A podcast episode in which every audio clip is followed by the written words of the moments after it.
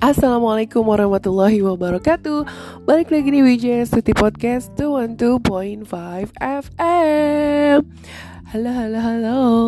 Aku lagi mau ngobrolin soal voice over.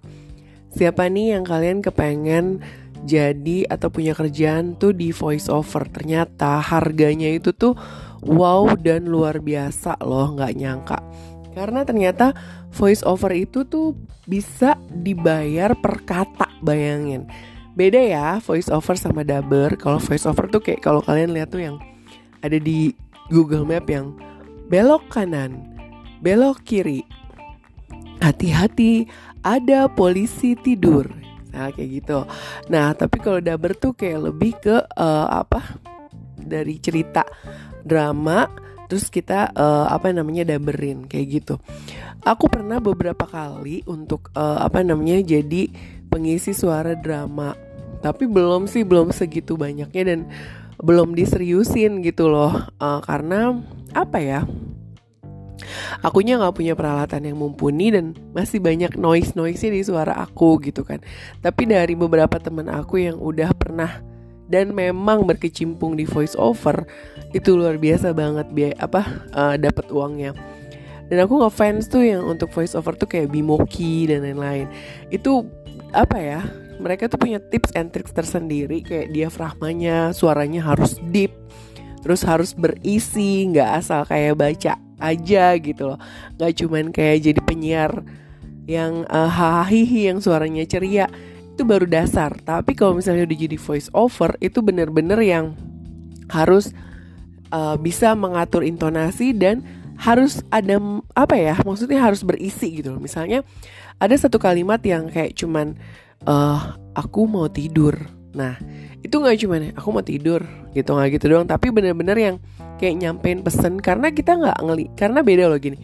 Uh, kalau misalnya kita nonton drama kita bisa lihat ekspresi oh, pemain dramanya. Tapi kalau misalnya voice over itu beda. Jadi kalau voice over itu lebih ke kita benar-benar uh, harus bisa menyampaikan makna atau pesan dari yang akan disampaikan itu melalui suara kita. Susah-susah gampang. Yang aku nggak bisa tuh masih belum bisa adalah mengatur nafas dan mengatur noise.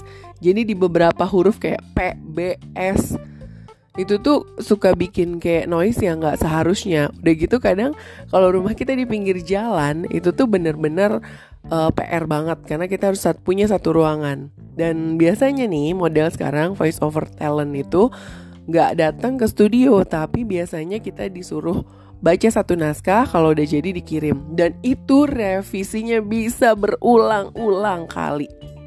Kalau misalnya nggak sesuai sama klien ya nggak akan dipakai Cuman yang jelas kalau misalnya bayaran temen gue nih untuk baca satu paragraf aja itu bisa 700 ribu.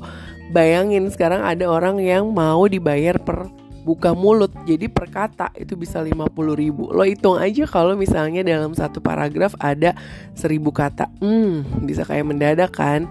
Tapi yang jelas semuanya itu ada latihannya dan semua itu harus dilatih. Karena kalau misalnya tanpa latihan ya yang ada suaranya tanpa makna.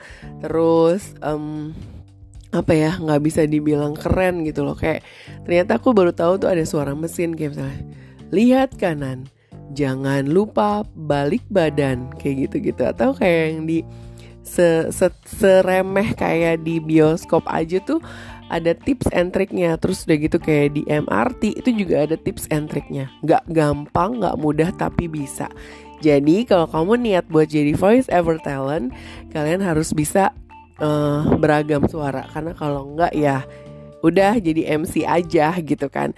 Apalagi kalau jadi dubber, bukan cuman harus bisa mengikuti intonasi, tapi kamu harus bisa mengikuti ekspresi wajah dari si pemain film.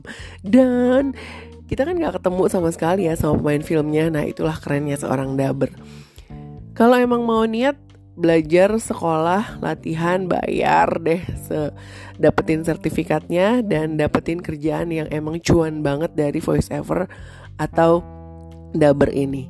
See you when I see you. Sampai ketemu lagi di Wijaya Suti Podcast selanjutnya. And bye